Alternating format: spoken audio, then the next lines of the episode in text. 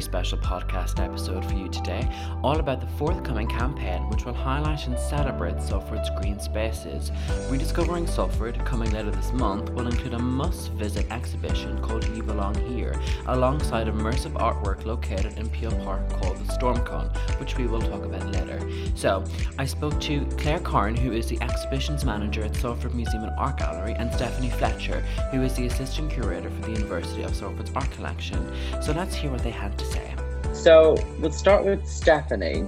So what was rediscovering Salford? What is it and where does it come from? What's the inspiration for the project?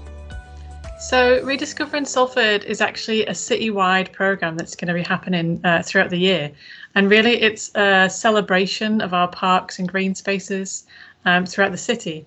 Um, at the heart of rediscovering Salford is this project at the museum, which is a collaboration between us at the university and the museum team. And the, the main focus of that exhibition is going to be some brand new commissions with um, Salford based artists um, who we've kind of sent out in Salford um, during the past six months or so.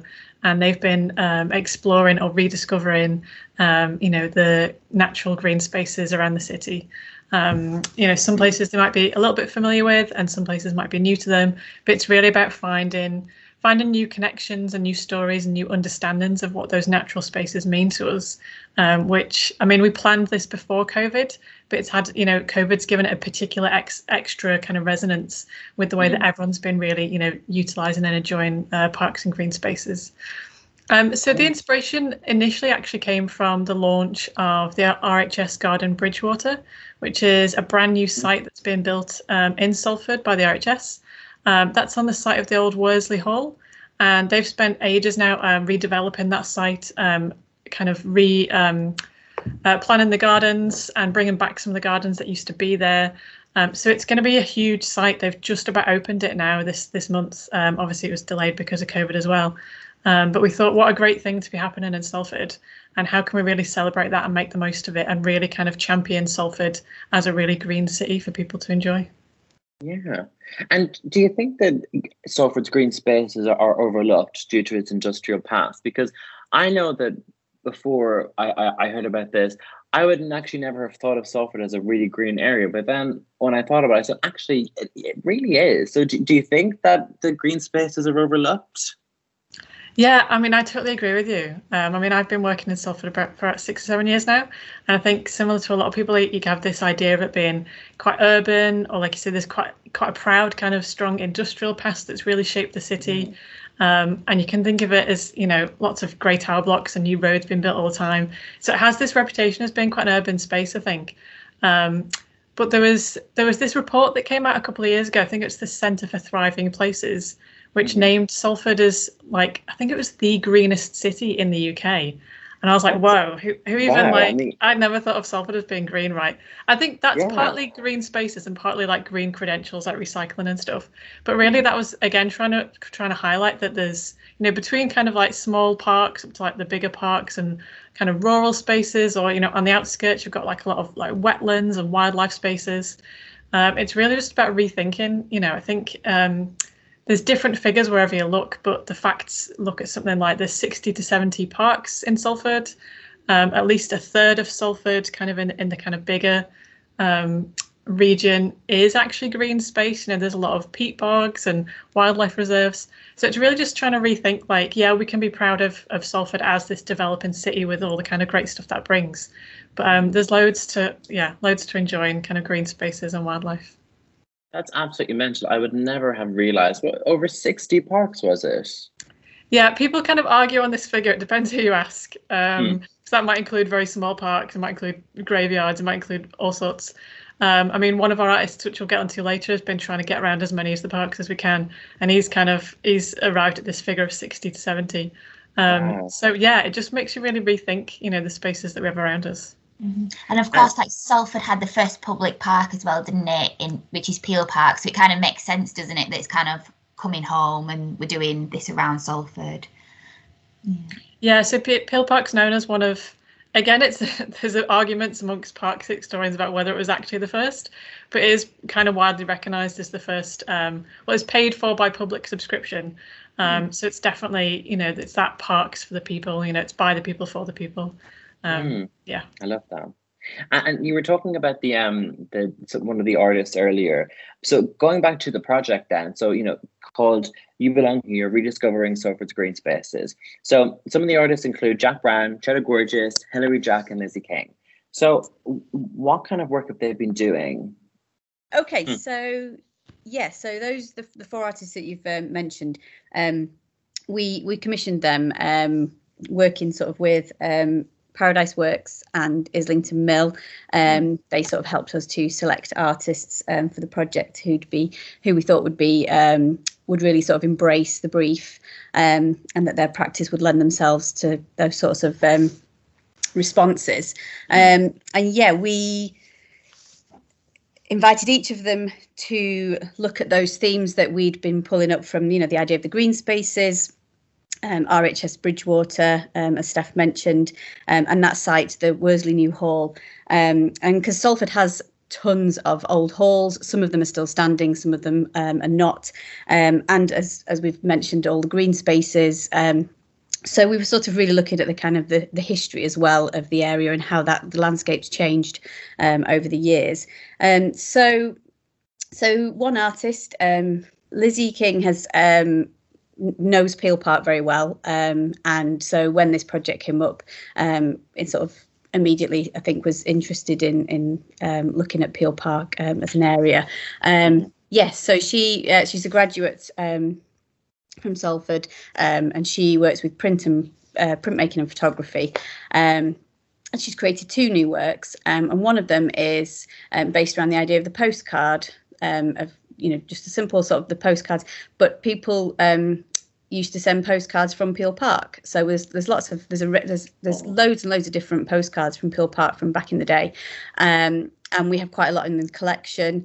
Um, there's quite a lot in the photo um, archive as well, uh, and also. Um, as Lizzie discovered, you can find them on eBay as well, and people have actually written them um, and so talking about it as if it's you know as a holiday destination really the idea Yeah. of going to the park um, which is really nice so um so yeah so she's brought back that idea and recreated a contemporary peel park postcard and there's a range of there's six of them um and then the idea is that people will be able to share their sort of reflections of their local parks or um, spend a bit of time um, thinking about their memories and things they want to share um, and be able to re- write a postcard in the exhibition. Um, so then, um, then we've um, also um, we're working with um, Cheddar Gorgeous. So Mhm. Cheddar um, originally was sort of interested in the halls and and a lot of the history around um, around the area.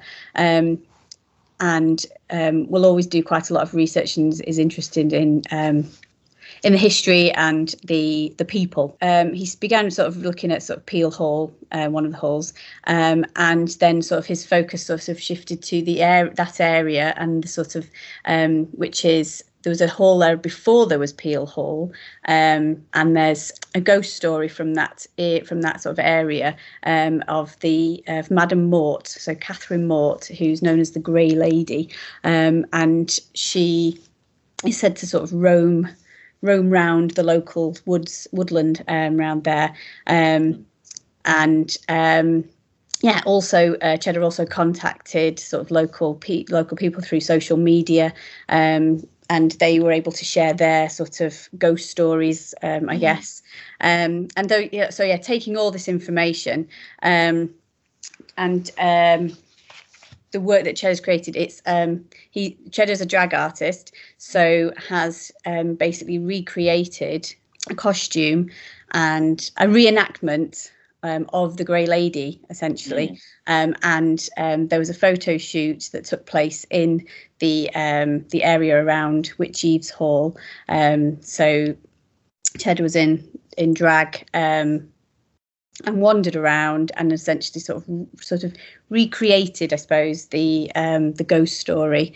Um, so Hilary Jack's based at Paradise Works. Her work is um, create sculptures, installations, um, and often sort of in um, in public spaces or in response to public spaces. As she was researching, as she was looking at them, she she she sort of developed um, an interest in general in the changing art in the sort of the changing architecture of the city as a whole. So she's created a series of um, fully functioning bird boxes. The idea is that at some point later um, they will be able to be rehomed outside um, and um, actually be able to sort of help with the flourishing bird population. She's sort of really sort of questioning kind of the impact of of the of city growth and, and that kind of changing environment.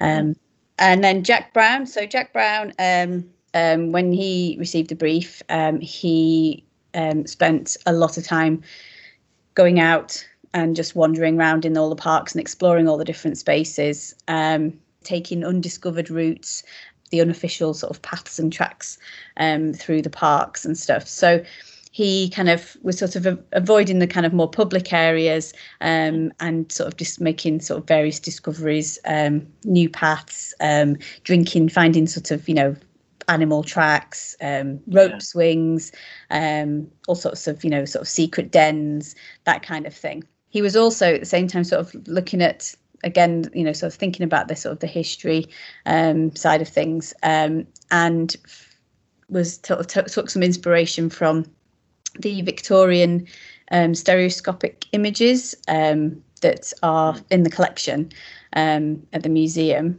Um, so that's where you have uh, sort of two images that's viewed together, create a kind of 3D image. so he was sort of thinking about that side of things. Yeah, so he he had all these objects that he collected. He's gone on all these um, explorations, um, and he created he's created basically three different works um, for the exhibition. Um, one of which um, uses the objects, and he's used them to create um, an installation using floral foam. which and the objects have all been imprinted into the floral foam, and it's and he's created a, a, really large scale wall-based um, installation um, for the exhibition. Um, and he's also um, using the idea of Victorian telescopic imagery. Um, he's created a video piece um, focusing on rope swings, um, some of the items that he's found on his travels through the parks. and then another video work that he's created actually sort of records his journeys through some of these kind of undergrowths and um, you know through sort of the tiny sort of spaces that you wouldn't normally be able to get through. Um, and that's um, shown on a on a screen that's kind of hidden from view from the public. Um, so they can sort of you can hear the rustlings of him w- wandering through certain bits of the parks that sounds really interesting actually I, I love the idea of um, uh, kind of the immersiveness of um, hearing the rustling, and it sounds really, really interesting. Um, and, and, but so the, this isn't actually the only thing going on at the moment. There's so much happening. Oh my goodness! Because they also have the Storm Cone. So Stephanie, I believe this is your department. So so what is the storm cone, and and what does that have to do with with, with what else is going on? Yeah, so the Storm Cone is a new artwork that's been commissioned uh, alongside the museum exhibition, and it's mm. part of the wider rediscovering program. So again, it shares those themes of um, rediscovery and reconnection to the kind of green spaces and histories around us. Mm-hmm. Um, so it's a it's a new kind of interactive digital artwork by an artist called Laura Daly. Um, she was she was born in the northwest. She's now sort of based um, down in London, um, but she's um, she was initially inspired to come and work with Salford actually because one of the things that the Storm Cone focuses on is um, brass bands and bandstands. So kind of every every park, like Peel Park, mm. used to have a bandstand as a kind of focal point. You know, people would come down there for concerts. It was like a really popular thing for kind of like working families, yeah. and you kind of rarely see them anymore. A few, you know, a few parks still have them. Um, and this this project, um, so what it is that you'll experience is it's it's actually based on an app. So it's an immersive artwork, and it kind of uses the GPS on your phone or your tablet. Um, so you can you can download it, um, visit Peel Park, and you'll be able to explore a kind of augmented reality world um, in while you're in the park through this app. So the kind of ex- I mean, we don't want to give too much away because we want you to just get down there and kind of give it a go. Get um, into it, yeah. yeah, basically you'll be able to load up the app um, when you're in the park, and you'll be able to have this kind of surround sound experience of what it would have been like when there was a, a full band playing in a bandstand. So it's kind of quite a ghostly, quite an immersive experience.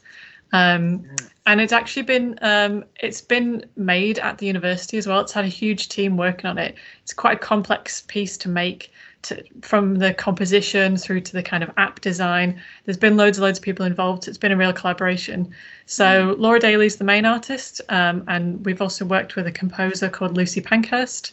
And then um, staff and students from the university's music department have been they've been amazing. They've worked throughout COVID. They've had mm. um, socially distanced brass band recitals. They've been able to make it happen through the pandemic, which has been amazing. Wow. Um, so I know that they've really enjoyed working on it. They've been like performing these um, new brass band pieces. Um, so sound engineering as well. Music technology, they've been really involved in it. And then from the app side of things, again, we've had a lot of staff and students be really, really involved in making this. Um, everything from kind of the user interface design to you know how it looks, how it functions, all that kind of stuff. Um, with a bit of help from games design as well. So it's been like a real collaboration this one, and it's been like a real mm. chance for students to kind of um, uh, learn, but also kind of show off, you know, what they've what they've been learning on those courses. The the other thing I would say about that as well is that um, all of these commissions are uh, going to come into the university's collection. So for mm-hmm. people that don't know, like the university does actually have its own art collection. It's kind of a modest one. It's got about a thousand works in there, but it's a really exciting collection of like contemporary work, and we're often commissioning new work for the collection.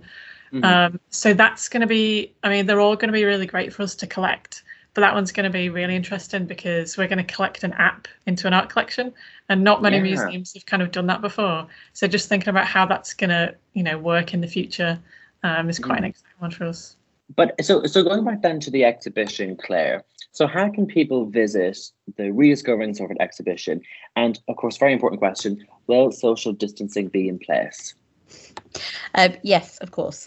Um, so you can book um, you can book your visit online um, mm-hmm. through salfordmuseum.com. Uh, the um, yeah, because because of the current situation, um, everyone needs to book um, book book a visit. Um, sure. We um, we have a one way system through the museum, um, and um, obviously managing numbers in all the spaces, um, and um, we've got you know it, it, we're adhering to all the um, COVID guidelines. Um, so we've got hand sanitizer stations at various points throughout the building, um, that sort of thing. Um, but yeah, so we're we're, um, we're really excited mm. that people will be able to come back in the building again. And, and who do you think the exhibition is for? Who would enjoy it? Hopefully, everybody. Um, we Good we we I think anyone who is interested in contemporary art, anybody who mm. has got an interest in Salford or learning a bit more about the history of of, uh, of the area, um, or you know the parks and you know that side of things, or even anyone with an, any kind of environmental um, interest. Um, the really great thing about this exhibition is that there's different the works are all obviously all connected and all um, responding to similar to similar themes, but the the work in, in the exhibition is all really different. Um, so we've got film work, we've got um, sculpture, um, drag, um, photography, printmaking. Um, so you know, there's there's a huge sort of range um, to see in the exhibition. Now, we've also spoken to one of the artists, Cheddar Gorgeous, who has designed a dress around the ghost story of local legend Catherine Mort. So let's find out more about their work. My project is a reenactment of a ghost story using drag. I think the great thing about the project was that the ideas were really able to come from the public spaces themselves, but also the people that still existed and the history that was already there. So it was a combination of those three elements. I originally started thinking I would do something about the halls, the many different halls in Salford that have disappeared over a long, long period of time. But when I went and visited the space, um, one of the things that really struck me was the kind of the natural world and the nature and the trees that were all still there. Um, and one of the, the stories that stuck in my mind was of this woman called Catherine Mort. Um, and very little was known about her, but she was linked to this ghost story called either the White Lady or the Grey Lady, depending on how old you are. Um, and there were lots of things about the natural environment that were linked to Catherine herself. So she planted a forest of silver birch trees, um, which were subsequently replaced by an estate but there are still a few of these trees still lingering in the area. And I think that just really captured my imagination. So I delved a little bit more into Catherine's story, which then allowed me to delve more into people's memories of ghost stories, but also the way that the ghost stories were a way of reconnecting with the forest that used to be there. So I worked with an amazing silk dye artist called Natalie Linney, and Natalie and I walked around the area and we gathered bits of leaves and bark and plant life. And then Natalie then used that to actually dye a piece of silk, creating this kind of custom silk pattern that leaves imprints of the silver birch leaves and of all the different foliage that we found. And I love, I love that about the project. I love that about Natalie's work because it means that you actually get to bring the, the environment itself and the kind of fragments of the environment into the final piece you're producing. And that was just so exciting for me. Um, and then the silk was taken by uh, my drag daughter, Liquorice Black, who's also a seamstress. And she uh, turned it into this beautiful um, dress that referenced the period that Catherine Mort lived. And I worked with uh, a printer then to actually place these stories that people had given me that I wrote into branches from photographs that I took of the trees. Um, so there just became this ability to, to, because of using so many artists, it allowed me to weave in lots of different elements that aren't my expertise. Madame Mort, or Catherine Mort, which was her actual name, she became this way for me to access both the area and the forest that used to exist there, but also the history and also the people. She became the piece that kind of connected everything together. Um, but despite how much she still lives in people's imaginations. Very little is known about her, and there's no pictures that exist of her, which was one of the reasons why I wanted to produce uh, a kind of portrait and an homage to her. Um, but also, there's very little historical information about her. I was able to track down her will or a copy of her will, um, and she seemed like quite a sassy gal.